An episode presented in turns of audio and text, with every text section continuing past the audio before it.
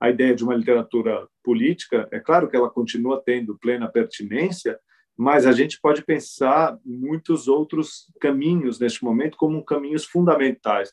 Eu fui migrando da ideia de uma literatura ocupada para uma literatura total. A gente precisa de política em literatura, mas a gente precisa de tudo em literatura. Em certa medida, a gente precisa de tudo neste momento, de todo tipo de experiência, de todo tipo de afeto.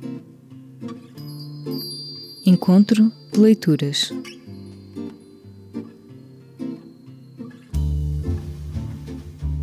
No dia 12 de julho, o convidado do encontro de leituras foi o escritor brasileiro Juliano Fux.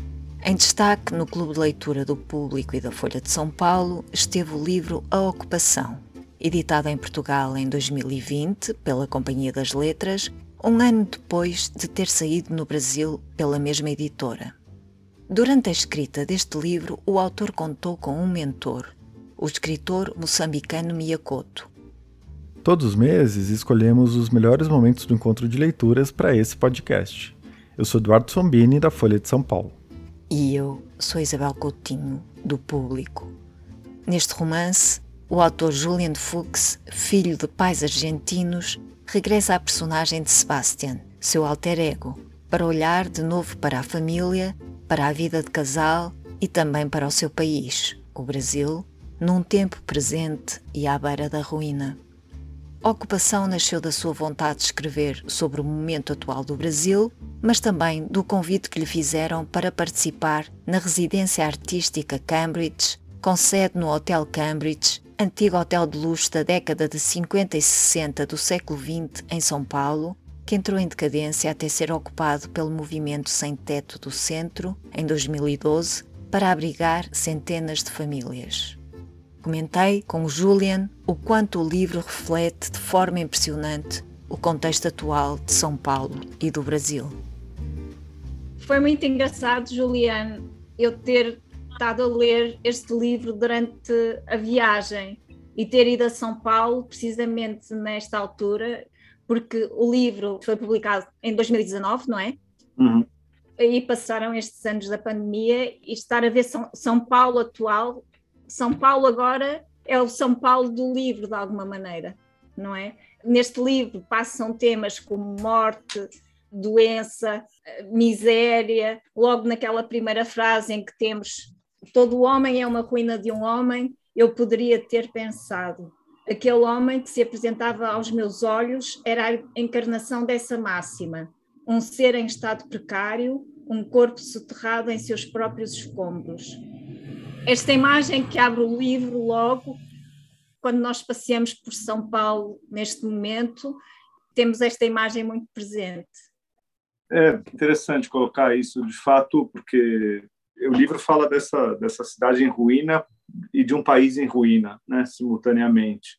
E acho que é um processo que fica eh, claro quando a gente observa um pouco mais detidamente, que já vem de um tempo para cá. Né? Ele vinha se desenrolando e os últimos anos, que poderiam ser vistos como os mais ruinosos de todos, são anos de um agravamento. Né? Quando eu escrevi o livro, eu já escrevia dentro desse contexto. Né? Aliás, só escrevi um livro assim como esse, a partir dessa visão crua de uma cidade em ruínas, porque me via tocado por este tempo. Era uma certa urgência de dizer algumas coisas fundamentais deste momento, né, de perceber essa correlação, uma continuidade das ruínas. Né? Essa foi a ideia que foi me, me vindo ao longo da própria escrita. A partir dessa imagem inicial desse homem que é a ruína de um homem e da ideia de que por toda parte a gente vai encontrar esse efeito ruinoso do, do tempo nas pessoas e, no, e no, nos espaços, nos, nos, edifícios, na própria cidade, no próprio país, foi me vindo essa clareza de que há, uma, há um processo de contágio de um ponto para outro ponto, de, de interrelação na constituição desse desastre. É, eu escrevia dentro daquele contexto, mas é, parecia inevitável que refletisse algo de maior algo que se dá também em outros lugares do, do planeta e por isso o livro se faz também um pouco internacional, né, na presença dessas vozes contando de outros desastres e também um pouco mais transversal em tempos, né, uma certa continuidade de umas ruínas do passado que ainda subsistem no presente e que se prolongam. Né?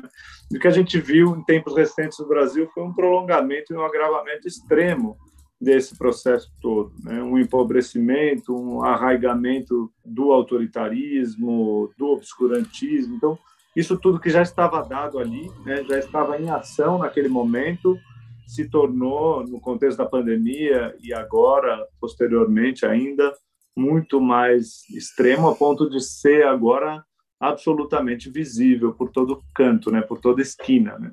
Esse homem que eu narrei ali, naquele primeiro capítulo, sempre esteve, sempre foi parte da paisagem paulistana e brasileira, mas é agora uma presença impressionantemente é, é, certeira. Não há lugar para onde você olhe e não veja esse sujeito. Então tem essa esse choque constante em visitar a cidade de São Paulo, em circular pela cidade de São Paulo e identificar quanto isso se alastrou e se agravou. Uhum, com certeza. Eu fiquei pensando, né, quando eu estava lendo o seu livro, algumas entrevistas também, tem essa dimensão de como o Brasil desceu ao inferno, né, nos últimos anos, que isso se reflete na, na sua obra, né? Essa espécie de melancolia coletiva que a gente vive, né? Essa ideia de que o horizonte é o horizonte da destruição, do retrocesso, a gente não tem futuro. Parece que de uma hora para outra é, o país perdeu o pouco de futuro que tinha, né? Eu fiquei pensando nisso que você falou agora, né? Mas por outro lado, essa melancolia ela nunca toma todo o espaço, né? Então, as próprias ruínas do seu livro, elas estão sempre sendo tomadas por movimentos, pela vida, enfim, né? Esse sofrimento todo que aparece de uma forma crua, ele é sempre acompanhado de muita esperança, né? De alguma dinâmica, né? Não, não é aquela coisa, aquele fatalismo, o desânimo, a paralisia, né? Isso é proposital, né? Como que você pensa essa, esse movimento entre sofrimento e esperança no, no livro, na sua obra? Isso é, é, é, é uma marca do, do meu modo de pensar mesmo. Eu não consigo não ter esse olhar, até porque o sentimento é de que essa ruína se constrói também tendo como ponto de partida o pessimismo, a negatividade. Acho que isso toma muitos cantos simultaneamente, de novo, a partir desse olhar, olhar para o terrível, a expectativa do terrível e do desastre, que acaba gerando mais reação destrutiva. Então, de fato, eu me policiava para não ser negativo demais. Ao mesmo tempo, se tratando de um livro que busca um certo real e está em diálogo imediato com o real, com o presente, era muito inevitável refletir algo desse estado de coisas, né? Então, é, eu, eu me sentia tocado por isso, eu via, o, sentia o meu próprio livro assumindo um tom negativo demais, pesado demais, e tentava lutar contra esse caráter. E era isso. O que me fez conseguir escapar um pouco mais foi justamente a experiência dessa, a, o testemunho dessa luta, porque na luta não há realmente não há espaço só para o lamento. Eles podem estar na, na situação mais terrível e, e, desalentada que eles no dia seguinte já não podem é, se entregar a isso. Eles têm que renascer constantemente, porque estão numa situação de, de plena urgência. E aí, justamente, e era também uma das imagens que me pareciam fundamentais ali na escrita do livro, tem a visão de São Paulo de que parece construção e já é ruína, né? Uma cidade que parece construção e já é ruína, e a possibilidade de ver exatamente o movimento inverso. Tudo que a gente vê como ruína pode já ser construção de algo, pode estar se transformando numa construção. E é exatamente o que eu testemunhei ali na ocupação de moradores sem teto, é entrar no edifício mais sombrio, arruinado, despedaçado, que não, não encontraria salvação nenhuma. E realmente era, essa era a minha, minha expectativa, o meu sentimento lá dentro. Quando entrei com eles naquela noite, né, no edifício 9 de julho, uhum. a sensação de que aquilo era, em alguma medida, teatral, porque aquele prédio era insalvável, na, na minha percepção.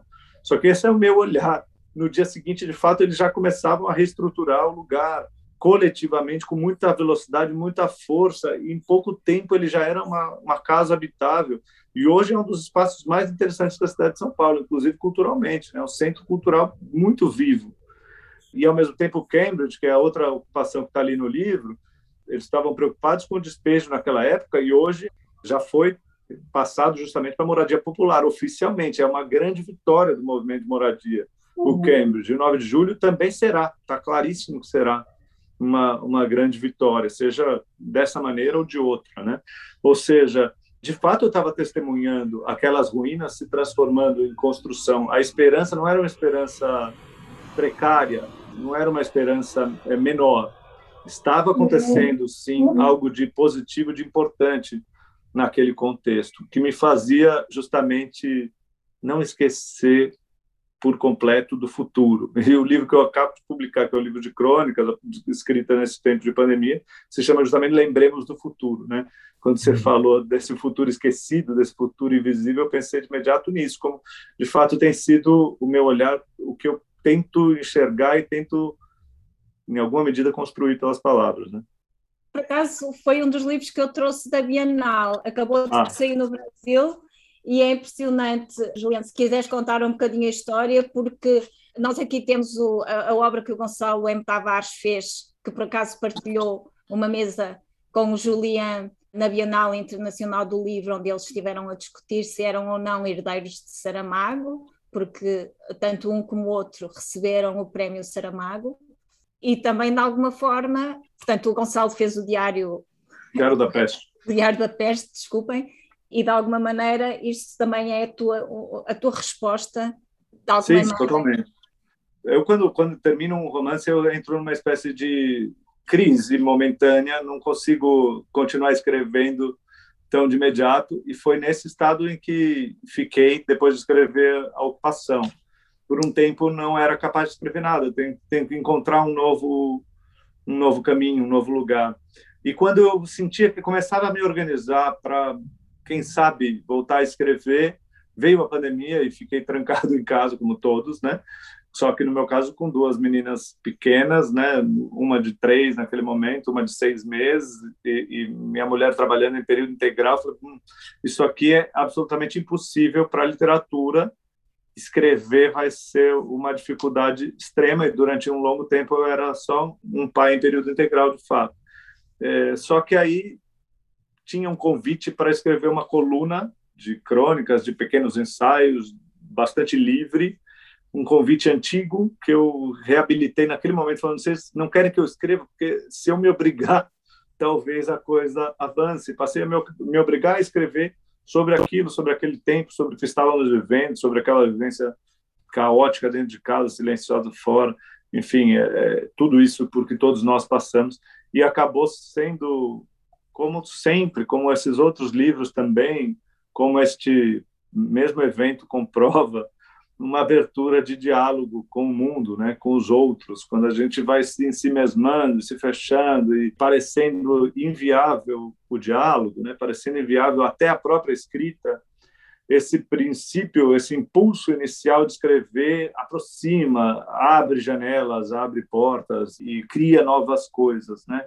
A escrita desse livro resolveu bastante da minha experiência pandêmica no nível subjetivo, lógico mas é, é isso, para mim sempre é essa tentativa de aproximação e diálogo com o outro, como em ocupação passou a ser o cerne, foi o cerne por um momento. Né?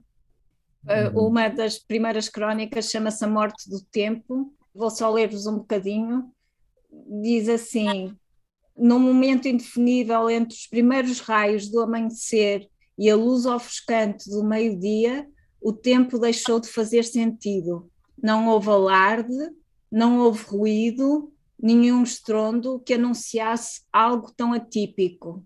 Alguém poderia imaginar relógios paralisados, calendários embaralhados, dias e noites fundindo os seus limites e tingindo o céu de cinza, mas não houve nada disso. O tempo desprovido de sentido era um acontecimento coletivo, mas estritamente íntimo. Não provocava mais do que um torpor, uma indiferença, um tipo peculiar e profundo de desalento. Difícil conceber a variedade de maneiras como a inexistência do tempo afetou cada casa, cada indivíduo detido numa hora infinita. Acho que foi isto mesmo que todos sentimos. É, e passa a ser uma escrita de fato atenta ao que se ouve ao redor. de fato, a, a, paralisia do tempo eu ia sentindo por minha conta, mas comecei a ouvir esses relatos, quanto se falava sobre isso, quantas pessoas se sentiam em paralisia e, sobretudo, quanto, respondendo ainda aquilo que o Eduardo tinha dito, né? O futuro inexistia naquele momento. Por um instante, o passado se tornava absolutamente distante, né? Qualquer coisa feita pouco tempo antes, havia uma ruptura temporal que transformava aquilo em antigo, e o futuro se distanciava a tal ponto que era quase impossível qualquer tipo de projeto. Abolia-se tudo, cancelava-se tudo. Muita gente percebia ao meu redor, escritores que não, não viam mais sentido em escrever porque não viam mais sentido naqueles livros que vinham produzindo. Então, como escrever um livro sem pandemia? E depois o problema passa a ser o contrário, né? Como escrever um livro com pandemia? Tantos livros com pandemia de fato é, era um momento muito singular, muito peculiar, que me incitava a escrever, a responder um pouco a isso. E de fato, a gente está falando aqui sobre a ocupação, né? Para mim foi foi estranho, porque eu tinha publicado em novembro de, de 2019, e cinco meses depois começou no Brasil a pandemia no seu modo mais intenso, e foi de fato uma ruptura e uma quebra em relação ao meu próprio livro. Ele ficou para trás, como se ele rapidamente tivesse envelhecido nas minhas mãos. Não porque deixasse de falar sobre o tempo, acho sempre bom o tipo de pergunta que mostra que ainda tem relação com este presente, mas porque naquele momento tudo ficou para trás. E para mim era tão precoce deixar para trás aquele livro, parar de pensar naquele livro, parar de discutir aquele livro. Então eu acho lindo poder, em alguma medida, retomar aquilo e, e abrir este diálogo que estamos abrindo. Com certeza. Bom, o Francisco está com a mão levantada. Francisco, boa noite, seja bem-vindo. Pode fazer sua pergunta. É o seguinte, é, é eu tive a oportunidade, viu, Juliana, do mês passado, estar na ocupação, na segunda ocupação, e houve um evento lá com a presença da Preta, ela até cantou, né? E eu acompanhei mais ou menos a prisão da Preta depois daquele incêndio, daquele edifício, não é? Todo aquele problema que houve com ela. E de fato foi uma prisão muito marcada também por esse racismo estrutural que há no país, né? Ela virou quase que uma besta fera para os setores mais conservadores do mundo jurídico aqui de São Paulo, não é? E eu achei muito interessante. Eu lendo o livro, eu comecei a ler o livro, não sabia. Aí estava só falando da ocupação no Hotel Cambridge, que eu conheço, mas depois eu percebi que você depois foi para a segunda ocupação. E, e, gostei muito do livro, porque ele espelha bem essa situação que o país está vivendo, não é? De uma forma tranquila. E pega essa figura, que é a preta, que eu acho que inclusive precisaria de uma de uma nova a, a abordagem, né? Principalmente a, prisão dela foi algo assim, aquelas coisas que a gente conhece, né? Da, da Casa Grande e Senzala, né? Como é que uma mulher preta ousa tentar ocupar espaço numa sociedade branca, racista, neocolonialista, né? Eu gostei muito do livro. Era isso que eu queria dizer de fato a Preta eu acho uma é uma personagem impressionante, né, da vida real, não não do livro em si. No livro ela acaba tendo um papel em alguma medida secundário, né?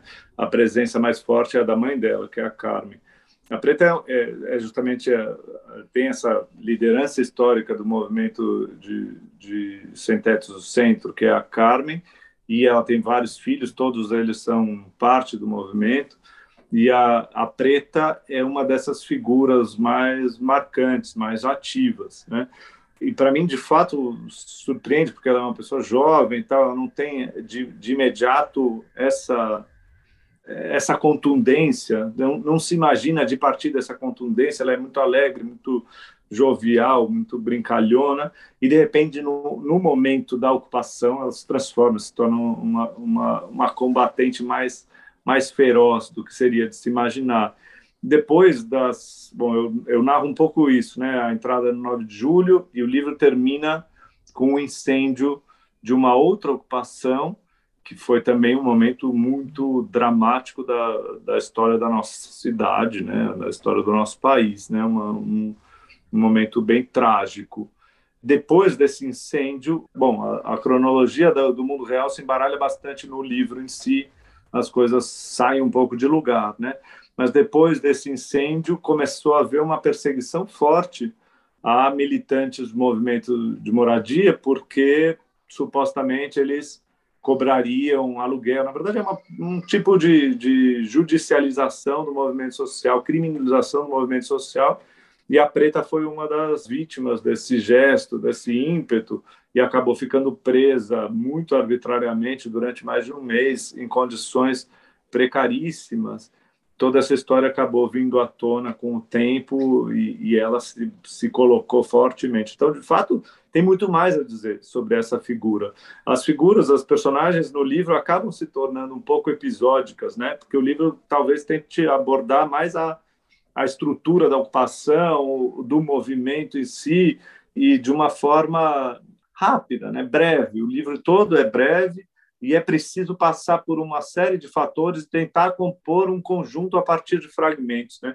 Só o que a gente vê é um, é um certo fragmento da preta naquelas passagens, né? dessa transformação, talvez, né? da figura jovial, mais lúdica, para uma figura forte, combativa, resultando, no fim, na sua punição, no extremo com que se puniu a atuação política dela e acaba sendo muito brevemente passado, mas de fato é uma figura importantíssima, interessantíssima e que inclusive escreveu um livro autobiográfico sobre essa experiência que talvez valha, se alguém tem interesse maior, talvez valha ler. Eu acho que não farei, não transformarei a Preta em, em personagem mais uma vez. Tá bom assim. Não, não invado mais, não ocupo mais. Uhum.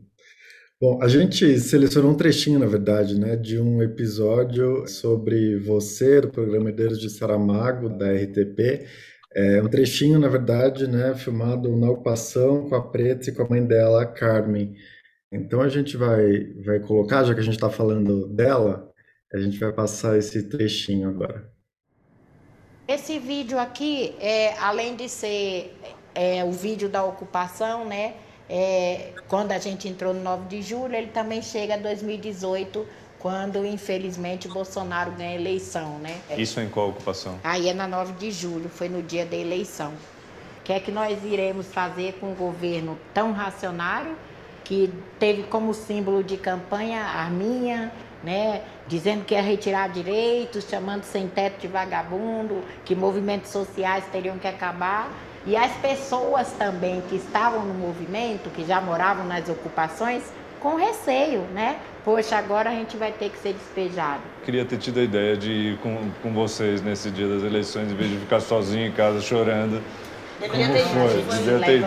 Não, porque o sentimento era, era esse, de E é isso, estava todo mundo junto ali, né? Tipo, é. naquele momento. Eu percebi só recentemente que eu precisei de uns dois, três anos para assimilar essa experiência e conseguir escrever é sobre ela, né? mesmo sendo um livro curto e de razoável simplicidade, ainda assim acho que precisei de tempo para digerir essa noite e, e, isso tudo que foi vivido ali? É, eu, eu, tive uma percepção que você foi buscando dentro de si coisas perdidas. É, falar do teu pai, uhum. é, para frente, olhar o nascimento do seu filho, sua filha, né? Que isso foi trazendo coisas da alma, né? De dentro para fora. Né? Não vê uma coisa E a sensibilidade, né? Um olhar é. que foi voltado para os personagens que são baseados em fatos reais, né? São personagens que existem, assim achei que foi uma sensibilidade muito grande, assim. Pô, o seu primeiro contato. Que bom ouvir isso. Eu sempre temia, né? Tinha certo receio do que vocês podiam pensar, porque, enfim, eu não podia escrever essa história se não fosse a partir do meu lugar e do meu olhar. Se eu, se eu entrasse e me pusesse, me tornasse porta-voz da ocupação, não faria sentido. Seria uma invasão do, do discurso do outro, na invasão da história do outro. Por isso agora eu, eu, me tranquilizo, algo em mim se ameniza de ouvir vocês dizendo que se reconheceram ali e que viram sentido naquilo, porque acho que da, das maiores dificuldades era construir essa voz de vocês ali internamente. Né? Eu ouvia sempre coisas, discursos fortíssimos de vocês e não sabia se conseguia levar isso para a página.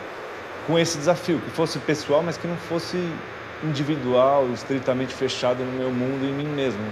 Que fosse uma aproximação ao outro. Isso era a base de tudo e uma resposta que eu não encontrei em nenhum momento. Eu só pude fazer o que eu pude fazer, o que ficou ali no livro.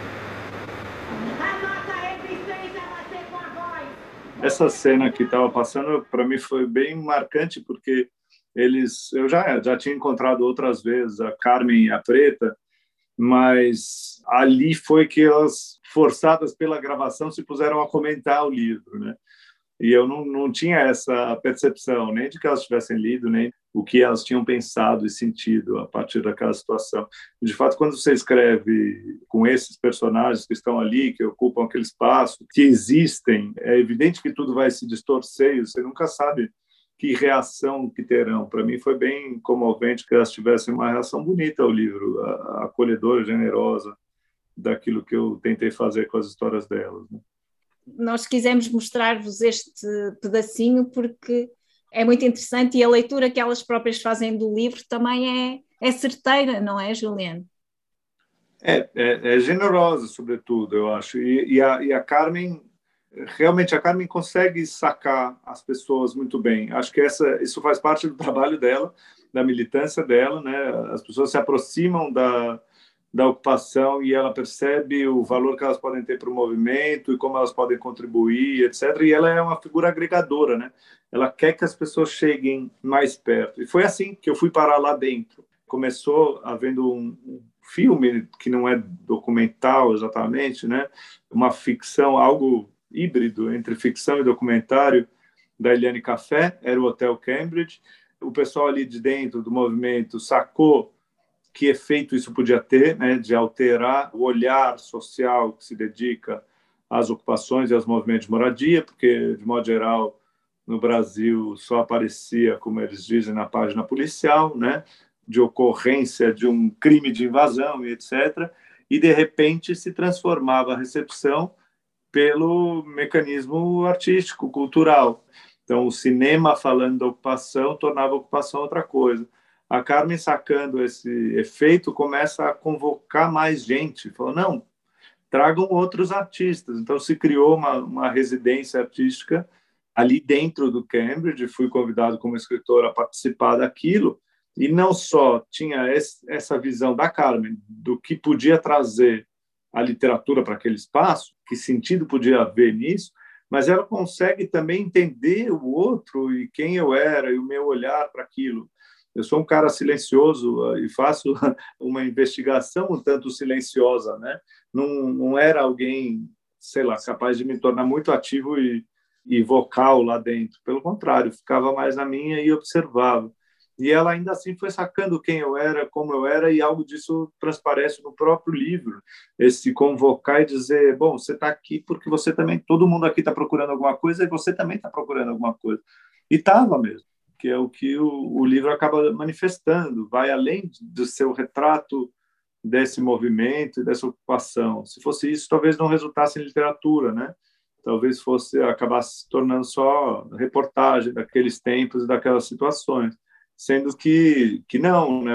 isso é só um, uma vertente de um livro que é no mínimo triplo, né? tem de fato outras formas de ocupação, e tem um pai, tem uma mulher, tem questões de paternidade, tem questões de temor da morte, etc. Tudo isso participa daquela discussão e acho que a, a Carmen consegue sacar muito bem que isso está em questão para mim também como autor, né? Uhum, sim. Olha, você, nesse trechinho, né, você está dizendo lá que você não quer ser o porta-voz da ocupação, que isso seria invadir a, o lugar delas, né, deles, que você está tentando construir sua voz se aproximando do outro, né? Queria usar isso de gancho para te pedir para falar um pouco sobre como que você vê esse seu trabalho da autoficção, ou como você já chamou antes, né, de pós-ficção, né? Como que se combina essa experiência pessoal, esses fatos reais, e a construção da narrativa ficcional, né? Como que você articula essas duas coisas no seu trabalho? É, eu já, de fato venho fazendo autoficção desde que comecei a escrever romances, né? Desde o primeiro romance, Procura do Romance, A Resistência e agora a Ocupação. Os três são em alguma medida autoficcionais, né? Só que são também movimentos, eles realizam uma, uma espécie de movimento expansivo de mim em direção ao outro, né? Em, em, círculos concêntricos, a coisa mais íntima e fechada em mim mesmo, procura do romance é no escritor e as suas questões é, literárias, algo do, da infância, algo do passado emergindo ali, e a reflexão sobre o que deve e o que pode um escritor escrever, Depois, a resistência é um olhar para um círculo familiar próximo, né? então, o irmão, os pais, a irmã, né? fechado nesse universo, mas já um pouco mais amplo do que o livro anterior. E a ocupação é, tem um movimento já consciente de desejo de expansão. Então, me interessa aqui o outro, o outro a partir do meu olhar ainda, e a partir da minha voz ainda, ou seja, em grande medida autobiográfico e, portanto, autoficcional, né? já que a ficção vai ser inevitável ali em qualquer construção literária. O que senti era que era preciso realizar essa expansão, inclusive que essa expansão poderia ser e significar, esse era o objetivo, um ganho de pertinência, né? um ganho de consciência, um ganho de pertinência, para que justamente a questão da alteridade, que é central no, no mundo hoje, não se perdesse completamente num, num gesto narcísico e umbiguista. Eu sinto que tem algo disso e tem também essa nuance que você colocou no início da sua pergunta, citando ali o que eu dizia, que é o risco de, ao falar sobre o outro, tomar a palavra do outro. Isso que já foi feito em grande medida na literatura, é, ao longo da sua história, o autor brasileiro teve isso talvez como um dos seus propósitos, falar sobre o outro, dar voz ao outro, e acho que tem uma nuance, uma sutileza na vontade de deixar que a voz do outro ocupe a minha voz e não fazer da minha voz uma ocupação da voz do outro. É difícil saber se a gente não caiu exatamente no mesmo lugar a partir dessa visão diferente, mas a proposta era um pouco essa: estar em contato com essas pessoas reais que falam, que dizem, que se posicionam e tentar levar algo dessa voz para dentro do livro era em alguma medida diferente de inventar aquelas mulheres ficcionalmente e eu atribuir palavras a elas. Só que, ao mesmo tempo, as palavras do livro não são as palavras delas, então a coisa é, é nuançada. Porque há essa mescla que não é só autobiográfica, autoficcional, porque tem algo de um olhar sociológico, jornalístico, aí já me parece que a ficção não está só se misturando com a autobiografia, e, portanto, a palavra autoficção já não dá conta, como em tantos outros livros contemporâneos, há outro tipo de hibridismo ganhando espaço ali, e por isso eu acabo preferindo o termo pós-ficção. Obrigada, Júlia. Agora uh, vou passar a palavra à Gilberta. É, boa noite. Eu já conheço um pouco os livros do, do Julian. Eu já tinha lido Resistência quando saiu. E antes desse, agora, eu tinha lido o Do Tempo Futuro. E hoje acabei de ler pela segunda vez A Ocupação. Eu fiquei muito impressionada pelo livro, e aí, para eu não me perder e ser mais rápida, eu vou ler aqui uma, um registro que eu escrevi sobre o que eu achei. Que, na verdade, eu, eu, eu comecei a ler o livro achando que ia ser todo sobre o Hotel Cambridge, e me deparei realmente com uma multiplicidade impressionante de ocupações. Né? Então, a minha impressão foi o entrelaçamento fascinante de diferentes ocupações os magros, mas prenhes capítulos, os insondáveis ocupantes, pai, mãe, companheira, a solidão, o Brasil e outros países que sucumbem aos tormentos, todos falam e contam suas histórias. A dor do mundo, a miséria, o exílio, o desespero, a raiva, a tragédia, o absurdo, a morte, mas a capacidade de renascer.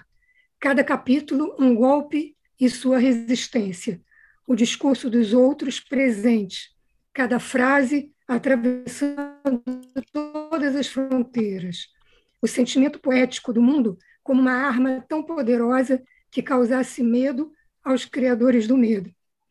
E aí uma frase que você diz que me impressionou muito no final, nenhum humano é um humano se não for a humanidade inteira.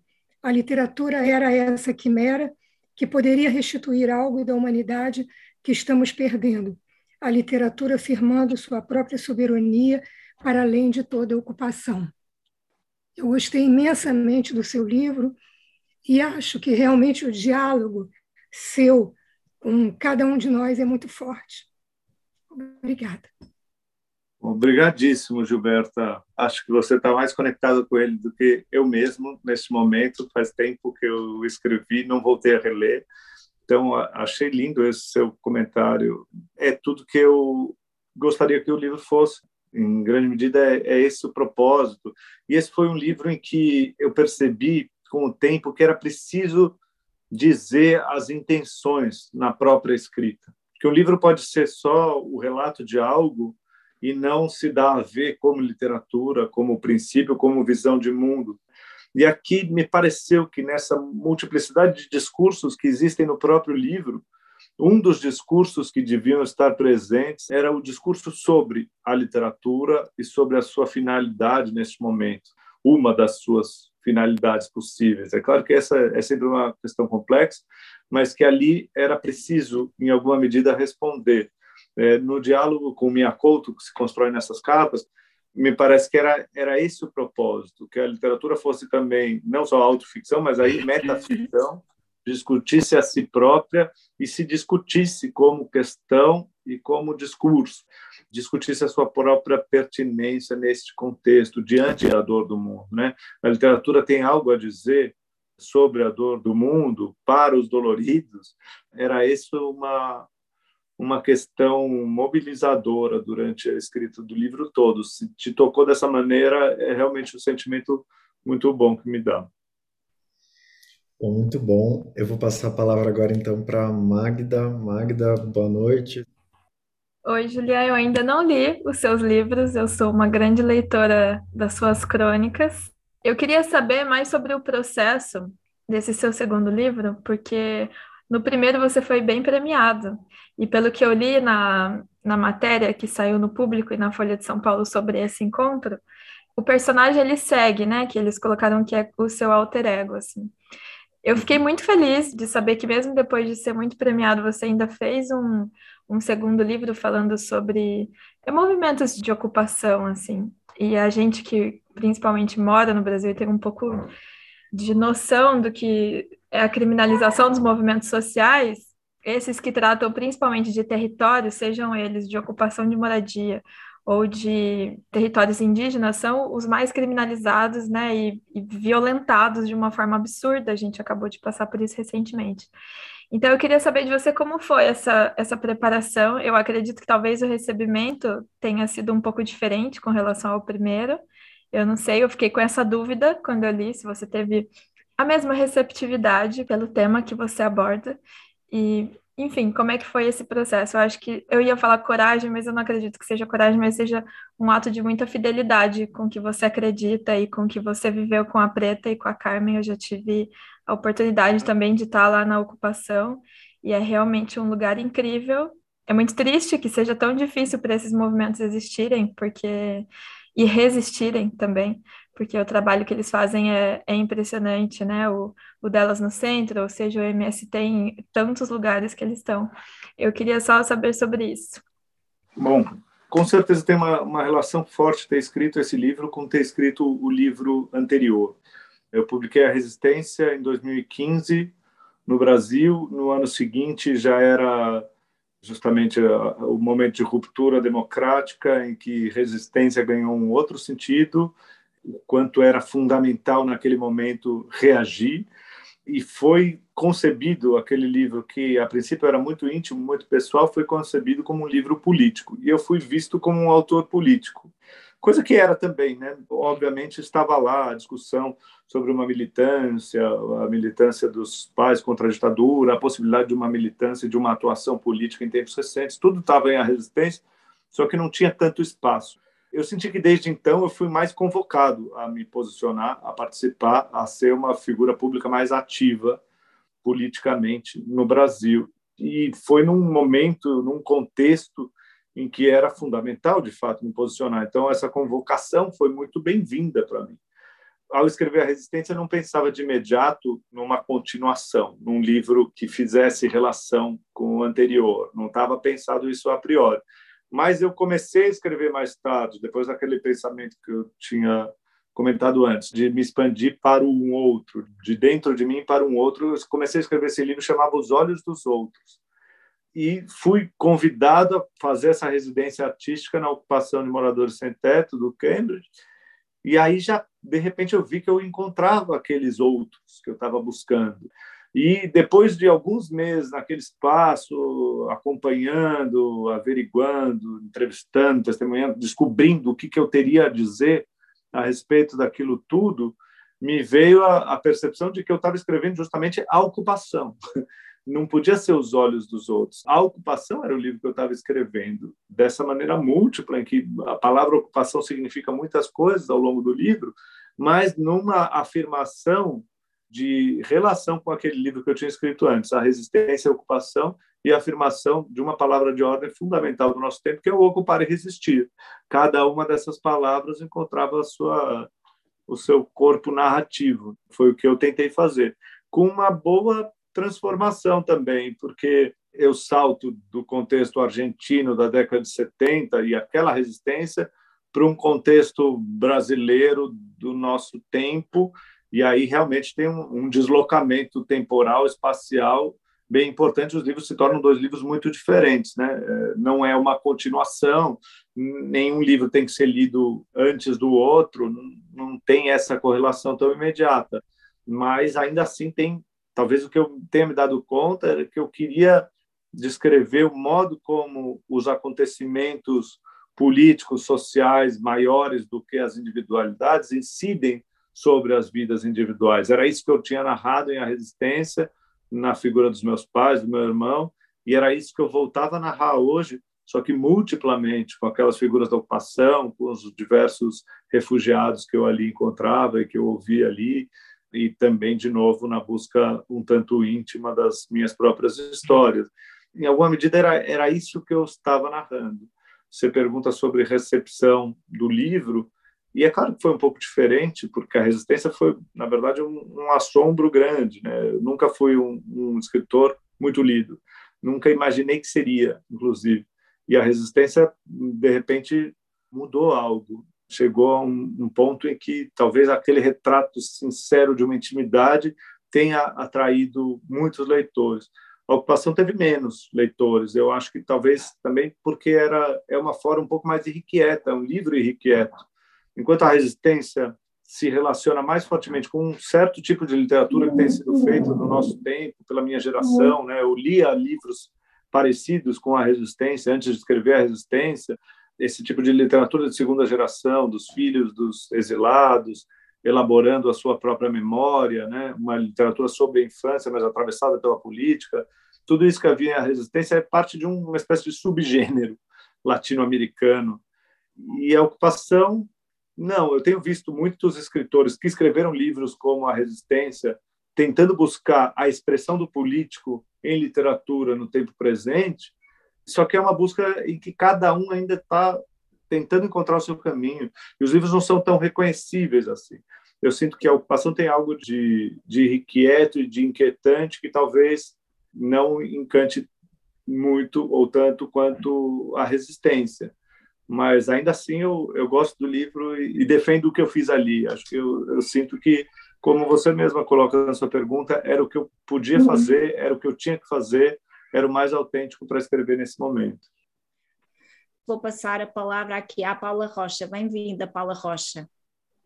Boa noite, gente. Boa noite, Julian. Eu me considero uma leitora do Julian. Eu conheci ele na graduação, fazendo a iniciação científica, com Procura do Romance, que é o primeiro romance dessa parte autoficcional do Sebastian, né, com a, com a voz de Sebastian aí.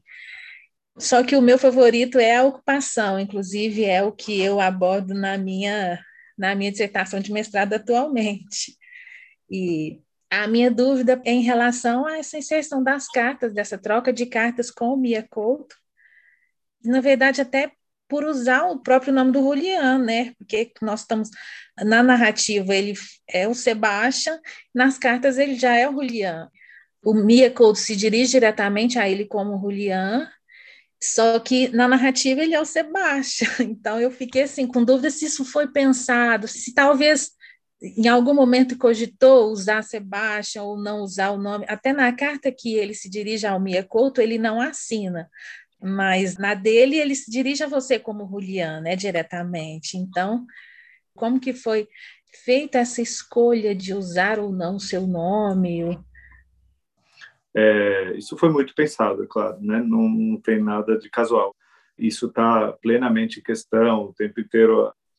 Parte da, do meu problema com a ficcionalização é nessa constituição de nomes, o gesto arbitrário de nomear alguém inexistente e começar a inventar dados para essas vidas nunca vistas, não sei, nunca me senti à vontade nesse gesto, nessa forma de fazer literatura. E aí a questão do nome vai aparecendo em, em diversas circunstâncias. Sebastião, já no Procura do Romance, ecoando um Julian, né, já estabelecendo essa relação meio de alter ego mesmo, sem uma assimilação completa. Na Resistência, o livro todo corre praticamente sem nomes, então é o meu irmão, minha irmã, meu pai, minha mãe, eu, e no final aparece um, um Sebastião, né, uma certa descoberta de quem escreveu esse livro não foi Julian, foi Sebastião, ele é autor do livro anterior. E aqui, para mim, de novo, foi importante construir essa ambiguidade. Para mim era, era essencial. O que me interessa mais na autoficção é o pacto ambíguo, a oscilação de, de recepção entre o autobiográfico entre o literal, o, o concreto, objetivo, e aquela construção ficcional, que o leitor tenha essa percepção dupla, ambivalente o tempo inteiro. E eu tento construir esses mecanismos em que as duas coisas valem, né? a afirmação da ficcionalidade e a afirmação da veracidade sejam simultâneas. Em ocupação, isso acontece já antes, quando o pai está conversando com o filho e diz: Ah, fico muito feliz de saber, Julian. E aí o, o narrador né, responde, o filho responde, obrigado, pai, mas aqui você me chama de Sebastião. Então tem um, um diálogo em que é afirmado o nome Julian, é, que é o nome meu nome, né, de autor, só que em seguida há uma resposta que é a afirmação da ficcionalidade, e não só porque o nome é Sebastião, mas porque esse diálogo seria impossível, né? Quando que meu pai me diria uma coisa e eu responderia não, aqui você me chama de Sebastião. Não existe esse diálogo na vida real. Então, esse diálogo só pode ser ficcional.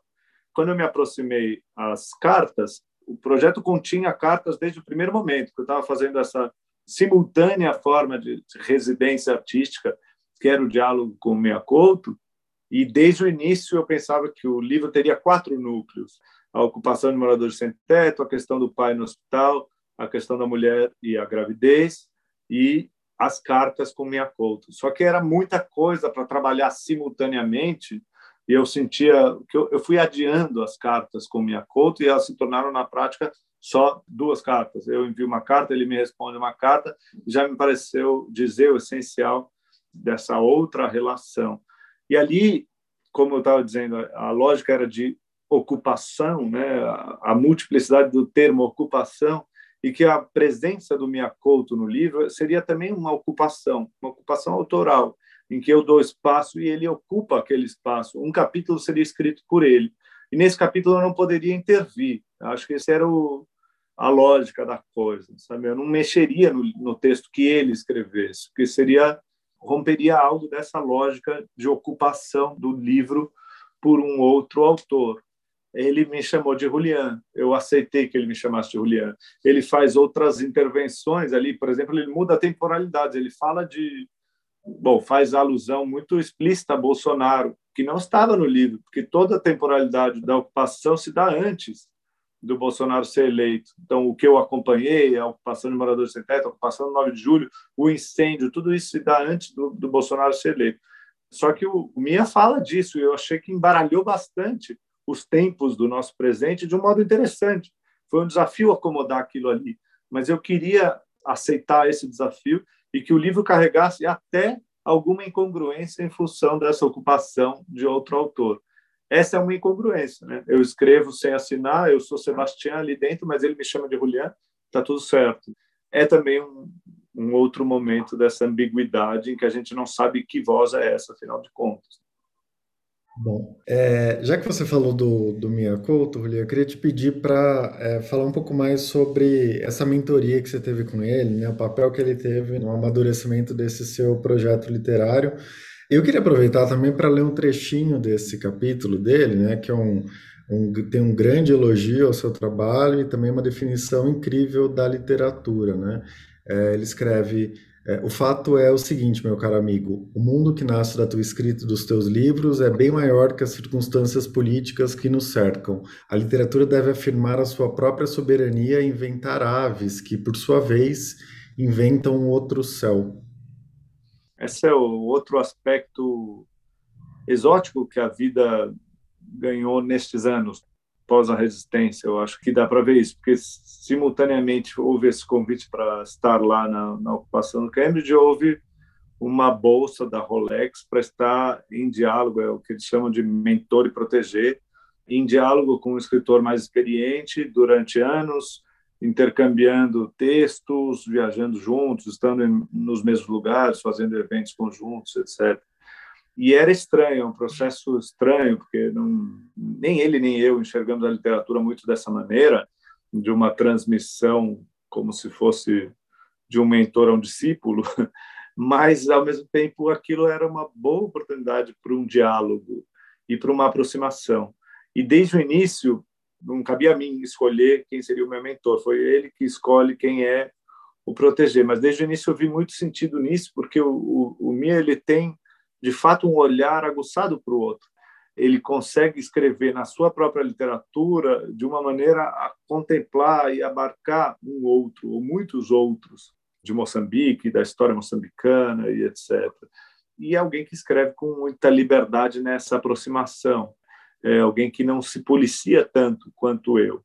E acho que eu, ao longo do, do tempo esse foi sendo o desafio do nosso diálogo, né? minha vontade de ser menos rigoroso, menos restrito ao meu modo fechado de escrever literatura e mais aberto a um certo desconhecido, a um certo imprevisto, como eu via que ele era em literatura. As cartas acho que acabam falando um pouco disso, tenuemente, porque justamente a política estava atravessando tudo e atravessa também as cartas, atravessa também o diálogo literário. E é isso que ele acaba dizendo sobre o livro também. Mas foi, para mim, um, um, diálogo riquíssimo com ele, mesmo não concebendo muito a literatura dessa maneira, não concebendo muito a arte como essa forma de transmissão de uma geração anterior a uma próxima geração, etc. Mesmo assim, aquele diálogo para mim foi valiosíssimo para eu entender o que eu queria fazer, para eu ouvir o olhar dele para aquele meu projeto e para construir uma literatura que também abarcasse esse, essa dimensão de diálogo. Uhum, sim. queria emendar uma outra pergunta, né? Na, na resposta anterior você falou que a sua própria visão dessa relação entre política e literatura mudou desde a época que você escreveu Passão para agora, né? Como que você vê hoje, como que você enxergava antes? E, e se calhar uh, juntei outra coisa, porque durante a sessão na Bienal Internacional do Livro em São Paulo, o Juliano falou também da questão política em José Saramago, se calhar também podia fazer alguma relação com isso. Sim, de fato. É, quando eu fui escrever a ocupação, me sentia convocado pelo tempo, pelo mundo, a fazer uma literatura mais política. E olhando para a literatura política que, durante muito tempo, ao longo da minha existência, nesta nossa época, era algo mal visto, né? Como se fosse sempre resultar em proselitismo, como se fosse sempre resultar em literatura panfletária e mais pobre por isso. Saramago de Partida já é um exemplo de que não precisa ser assim, que se pode fazer uma literatura política que nada tenha de dogmática, que seja, pelo contrário, uma literatura de reflexão, pensamento, etc. Mas, em algum momento, enquanto eu escrevi a Ocupação, aquilo se tornava uma espécie de imperativo. Era preciso comentar essa urgência do presente, era preciso se deixar contagiar pelo drama deste tempo e escrever atravessado por esse drama. Para mim, isso estava muito claro. Mas a coisa foi se tornando tão aguda, tão extrema, que em algum momento a resistência para mim se inverteu. Já tinha escrito a ocupação, quando Bolsonaro foi eleito, eu estava prestes a ser eleito entre o primeiro e o segundo turno, eu já me vi num evento público que discutia as relações entre literatura e política, pensando aqui a gente vai precisar de mais do que de literatura política. Literatura engajada, sim, a gente precisa, vai ser fundamental para lidar com este tempo, mas a gente vai precisar também de todo tipo de literatura, de literatura de outra ordem, de literatura sobre o passado, de literatura sobre o amor, de literatura sobre qualquer coisa. O sentimento é de que a gente precisa de literatura de forma intransitiva, né? E aos poucos foi se tornando, eu saí daquela visão de literatura ocupada, que enquanto eu escrevia ocupação, essa ideia foi se cristalizando para mim, né? a ideia de que em tempos especiais, em tempos dramáticos como esse, era inevitável que a literatura se deixasse ocupar, que fosse como uma praça ou uma, uma avenida, como um edifício, que fosse temporariamente tomada para representar outra coisa e para desempenhar um outro papel. E depois, como as praças são esvaziadas, como as ruas são esvaziadas, também a literatura pode ser esvaziada e se tornar outra coisa. E em algum momento eu senti que tinha chegado a contrapelo, né? surpreendentemente, para mim era aquilo. A nossa vida em anos recentes foi se tornando tão marcada por este universo horripilante de notícias, por essa coisa tão dominadora que foi a pandemia, que foi o bolsonarismo no Brasil, que era, era muito importante falar de outros assuntos. Era a preservação de uma certa sanidade e de uma lucidez também. Então, se afastar um pouco e falar de outras coisas, como eu fui tentando fazer também nas crônicas semanais, foi uma coisa que me, me levou para outro caminho. Justamente, não só a ideia de uma literatura política, é claro que ela continua tendo plena pertinência, mas a gente pode pensar muitos outros caminhos neste momento como caminhos fundamentais. Eu fui migrando da ideia de uma literatura ocupada para uma literatura total. A gente precisa de política em literatura, mas a gente precisa de tudo em literatura. Em certa medida, a gente precisa de tudo neste momento, de todo tipo de experiência, de todo tipo de afeto. Esse foi o, sentimento que foi me tomando e é desse que eu estou mais próximo hoje, muito mais do, daquilo que me tomava enquanto eu escrevia a ocupação. Uhum. Bom, a gente tem mais, mais duas perguntas aqui. Vou passar a palavra então à Ana Sofia Felipe. Então, eu tinha uma pergunta mais formal eh, da escrita do Julian. Já falámos da dinâmica com o Miyakoto das cartas que retrata no livro.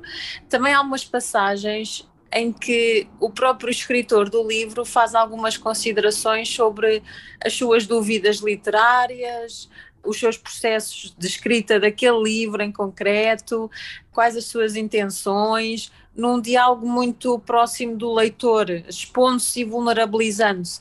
Isso é uma forma de, de, criar alguma ligação com o leitor? Por que teve esta forma de escrita?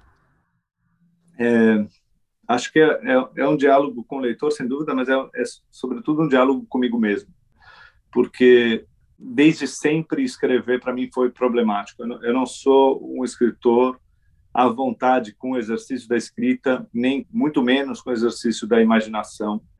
Para mim, a pertinência de um livro, a discussão de se um livro merece ou não ser escrito, é talvez a, a dificuldade maior e o desafio maior que eu tenho como escritor. Eu fico às voltas com isso durante muito tempo.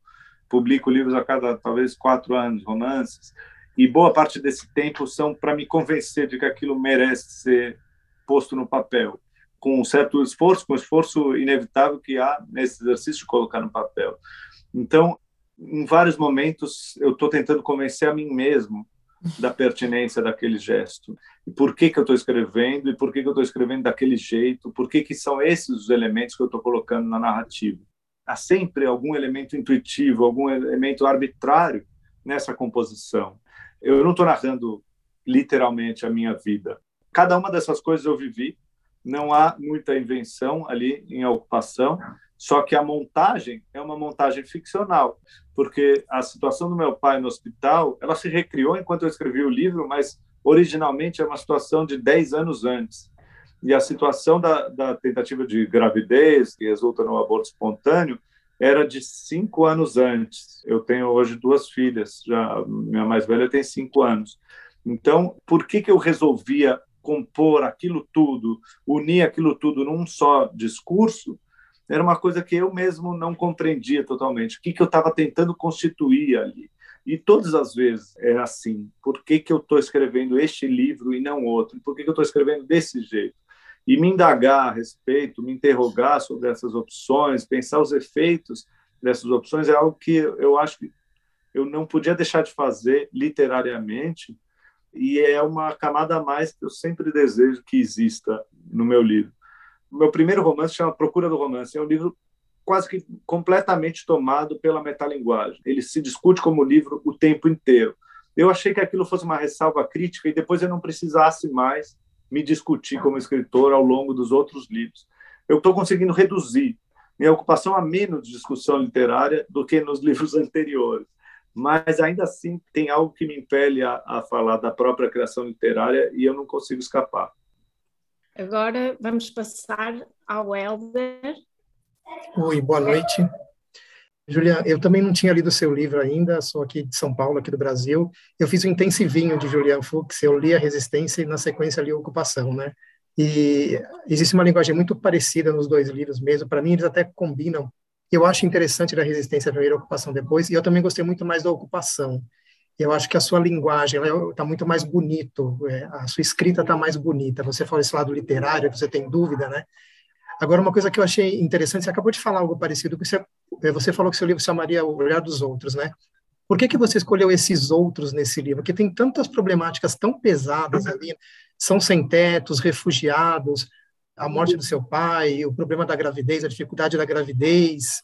Por que temas tão pesados em tão poucas páginas? E, e se não passa na sua cabeça é, escolher um foco desse, focar numa coisa, escrever um livro maior sobre um assunto só, se você não tem intenção de fazer isso, ou se você não se vê fazendo isso, né? Você até falou agora que você acha que você está um pouco diferente, né? Que a sua literatura está menos política. Até existe a possibilidade de você escrever sobre afeto agora? Seria mais um substantivo para você escrever no próximo livro agora? Com certeza, não é. Não, não penso em, em escrever literatura sempre dessa forma um tanto panorâmica e vejo plena pertinência em, em escolher um desses sujeitos e escrever sobre um deles, né? Como postulavam antes a ideia da preta se tornar, por exemplo, uma protagonista. Como disse há algo de intuitivo nessas escolhas, há uma montagem também, todas essas figuras eu vi, testemunhei essas histórias eu vivi, só que como eu monto elas é uma coisa que vem no, no exercício da escrita em si, né, e da concepção do livro. Por exemplo, Najat, que é o, o refugiado mais presente ao longo da ocupação, ele não está na ocupação do Cambridge, é o sujeito que eu conheci numa outra residência na França, um refugiado que me chamou para falar exatamente como está narrado ali, só que não foi aqui em São Paulo. Por alguma razão, aquilo permaneceu em mim. Acho que talvez seja isso que explique por que, que eu narrei essas coisas. Porque, em alguma medida, você vivencia muitas coisas na vida, muitas podem ter pertinência literária, teor literário, mas algumas vão permanecendo mais tempo, e como se exigissem ser escritas. E em ocupação, essas coisas que eu narrei ali eram coisas que me compeliam a escrever. Najat ficou durante anos na minha cabeça, sem que eu anotasse, inclusive, sem que eu fizesse anotações sobre o texto que eu escreveria a respeito. Só que eu não esqueci aquele encontro, não, não esqueci aquela história, aqueles textos que eu li.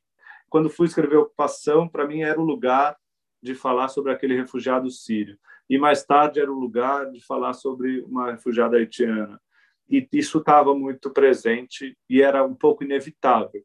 Eu combatia, como eu disse, esse excesso de peso na narrativa, não podia ser tão pesado e é algo do que já foi apontado, né? Como o livro tenta sempre buscar uma saída de esperança em alguma em alguma medida, de alguma maneira.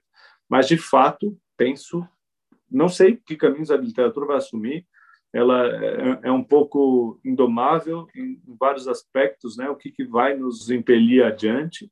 Mas a princípio, o meu próximo livro é um livro muito mais de afeto, é sobre uma relação amorosa, sobre aquilo que talvez eu não tenha me permitido escrever nestes tempos convulsivos e agora eu me sinto mais pronto para me debruçar sobre essa relação amorosa. Eu estou falando sobre mim mesmo há muitos anos, né? é uma parte do que eu narro há muitos anos, né? Essa figura de Sebastião e suas relações centrais na vida, mas a principal relação ela só surge pincelada ali. Você vê em a ocupação a relação com aquela mulher a partir da questão da gravidez, mas uma relação muito mais vasta do que isso e é o que eu pretendo explorar num próximo livro, ou seja, com um foco mais central, sem tanta dispersão em outras questões e de maneira mais ligada aos afetos, ou seja, respondendo exatamente ao seu apelo. Bom, eu vou passar a palavra então para Maria Eugênia, para a gente encerrar as perguntas do público. Maria Eugênia, boa noite, seja bem-vinda. Boa noite. Um, eu li este livro numa condição especial, numa situação de isolamento, portanto, a leitura deste livro, numa situação dessas, certeza que me causou uma impressão diferente da que se eu tivesse lido numa situação normal em que me sentisse livre, em que pudesse estar em qualquer sítio. Essa situação de ocupação especial eh, sobre a qual talvez até os escritores se lembrem, o Juliano se lembre de vir a escreverem o que foi, já falou no período do confinamento, na sua produção, na dificuldade e quem sabe se esta ocupação que tem modificado a vida de muita gente já falaram tanto do tema, já falaram tanto dessas abordagens, para mim é sempre muito interessante a parte formal, a maneira como desenvolveu o tema. Já disseram aqui no entrelaçamento paralelo, até a parte gráfica eu achei interessante. Os capítulos não tinham títulos, havia muitas vezes uma página em branco. Será que nos convidava a uma reflexão entre o terminar a consideração do, do pai no hospital ou ter uhum. ido ao Cambridge e ter uh, contado uma das histórias ou passar para a relação com a companheira e aí toda aquela combinação que tinham feito ah, durante tantos anos, não pensar em crianças, mas afinal havia hesitações, mas afinal era ou não era. Quando foi aquela refeição em casa da família, em que conseguiram suplantar os problemas e a certa altura diz assim, quando estava de saída reparei num bulto atrás da cortina e não contive o impulso de afastar o tecido. Era um santo de madeira junto à janela, voltado para o lado de fora, projetando sua sombra no jardim. Lembrei de que ouvir a minha mãe dizer outras vezes em confissões sempre risíveis, em confissões risíveis, que não tinha problema em sustentar seu ateísmo nas décadas amenas mas que, chegada a hora, quando se aproximasse o fim, não lhe faria mal reatar a amizade com os santos da infância. Isso somos todos nós um bocadinho na hora da aflição, não é? Falou em metalinguística e sobre a utilização da linguagem. Realmente há aqui uma parte que para mim foi, que é esta, era expressiva a morfologia, morfologia que nós utilizamos com sentido completamente diferente, era expressiva a morfologia dos restos, ordenada pela sintaxe do tempo morfologia dos restos, ordenada pela sintaxe do tempo. Sobre aquele esqueleto do prédio, já a desfazer em posse, espalhavam ainda os despojos de uma batalha mais recente, colchões carcomidos, sapatos avulsos, etc. Depois, mais abaixo. Mas contavam, sim, aqueles destroços em sua gramática contundente, eu pensava, entre impressionado e melancólico, a sucessão infindável de erros que conduziram ao despautério a história do nosso fracasso civilizatório. Imagina as três palavras morfologia, sintaxe e gramática utilizadas aqui de uma forma completamente diferente e mais exemplos podia indicar, ou outros momentos uh, fantásticos, quando foi esvaziar o consultório do pai e como ficou ali a imaginar as conversas que ele poderia ter com quem se ia deitar no divã, ou então perante a grandeza dos glaciares na parte mais austral da Terra e a comoção que o pai sentiu e todo o desenrolar de emoções e sentimentos que seguiram isso. São algumas das partes que, de facto, me tocaram bastante, se calhar de uma maneira diferente, exatamente devido a esse isolamento. Acho ótimo ouvir esse tipo de, de leitura próxima, né? de leitura atenta à forma, às palavras, é, é, é, o que eu mais gosto de, de discutir efetivamente, porque justamente vem de um cuidado rigoroso, de um cuidado extremo que a gente acaba tendo, né? Cada palavra é minuciosamente escolhida, então que seja lida com a devida minúcia, me parece sempre lisonjeiro e, e um privilégio. De fato, não há nada de de casual na composição dos capítulos, né, do tamanho dos capítulos. Eles não são assim por acaso. De fato, é uma forma que me dá muita liberdade e que se tornou inevitável por uma escrita de um livro que seria assim fragmentário e múltiplo, porque eu podia sair de um tema e entrar em outro simplesmente com um corte e ir no tempo também a partir desses cortes. Como não não me interessava o relato de uma completude, esses capítulos curtos que me permitiam esse trânsito entre lugares, feito de muitas elipses, né? Tá na, na ocupação, sai da ocupação, tá em casa, sai de casa, tá no hospital, sem que esse personagem precise se deslocar. Era uma coisa que para mim era fundamental para esta história que eu tinha que contar. Não me considero refém desta forma. Era só a forma, a composição formal que a matéria me exigia neste momento, nesse livro. E de fato essas escolhas de palavras são eu não sou muito dado a metáforas. A linguagem poética ela não me vem muito facilmente, mesmo que eu desejasse em alguma medida acentuar esse aspecto menos literal da narrativa a partir do diálogo com Miyakoto também, que tem uma linguagem bem mais poética na sua forma de escrever romance. A metáfora não me vem fácil, mas nesse deslocamento do contexto de certas palavras, a ideia é a composição de metáforas. Então, dizer morfologia dos restos, sintaxe do tempo, não são propriamente metáforas, mas vão constituindo lentamente algum efeito poético na linguagem. Não é uma poesia também óbvia em nenhum aspecto, porque muito pouco imagética utilizar a gramática para falar das ruínas, mas ainda assim era aquilo que me vinha e que me parecia adequado ao que eu tinha para narrar. Tem uma certa minúcia no ato da escrita, na escolha das palavras, na composição das frases. Eu não consigo sair de uma de uma frase até me dar por satisfeito com ela, não consigo sair de um parágrafo até me ver plenamente contemplado ali. É esse meu modo de escrever, que seria um modo poético, mas que não se traduz poeticamente na própria leitura, no exercício da leitura.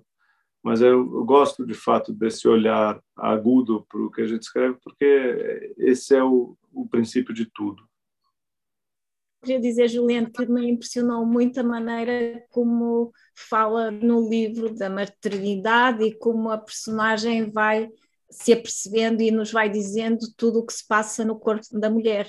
Achei muito interessante isso, achei um, original esse ponto de vista. Não sei se o Juliano quer falar um bocadinho, já que o próximo livro também se calhar vai passar por aí, não é? Passa, passa. É um desafio grande escrever autoficção e, ao mesmo tempo, por exemplo, compor uma relação amorosa, como está ali e como vai ser mais extensivamente no próximo livro, sem que a voz do outro seja silenciada, né? senão você fica com uma visão única das coisas. E tem um certo exercício de escuta fundamental para poder contemplar um pouco esse outro e um outro tão próximo, tão íntimo, mas que às vezes se faz completamente desconhecido, né? às vezes o ser mais incompreensível do mundo é aquele que está imediatamente do seu lado, porque você está captando algo da vastidão daquela personalidade, enquanto os outros são mais facilmente redutíveis. Para mim esse foi um, um desafio grande na escrita desse livro. Num dado momento, as pessoas para quem eu sempre dou para lerem, amigos próximos, escritores, está falando, mas essa quem ainda não tomou a palavra nesse livro é a sua mulher. Então, a pessoa mais próxima, eu ainda não me atrevia a atribuir palavras. E em algum momento isso foi necessário e foi um exercício valioso de me aproximar dela e de ouvir. Espera, teve uma coisa que eu nunca te perguntei, né?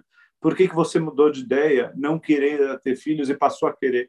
Para mim, como companheiro, eu só assimilei aquela informação como uma ótima informação e a gente foi adiante naquele projeto mas parar para discutir profundamente aquela mudança, eu, eu, acho que eu nunca tinha ouvido. E a literatura me levou a ouvir melhor, a, a querer saber mais e querer tentar traduzir em literatura aquilo que eu ouvia. Ao mesmo tempo, ela é uma leitora, é a primeira leitora de tudo que eu escrevo, então ela de imediato vai comentar o lugar onde eu distorci, o lugar onde não é propriamente aquilo que ela diria e isso não significa a intervenção e a transformação do meu livro, mas também a, o assumir uma nova camada e escrever uma nova coisa depois daquela, daquele comentário.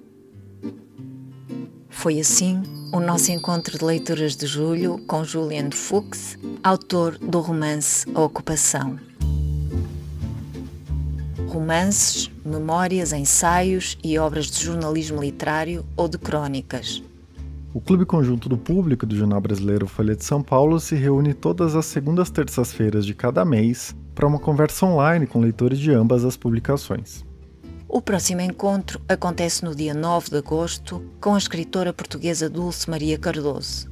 Em destaque estará o romance Eliette A Vida Normal, publicado em Portugal em 2018 pela Tinta da China e editado este ano no Brasil pela Todavia. Junte-se à nossa conversa com a autora Dulce Maria Cardoso sobre o livro Eliette A Vida Normal. Contamos consigo.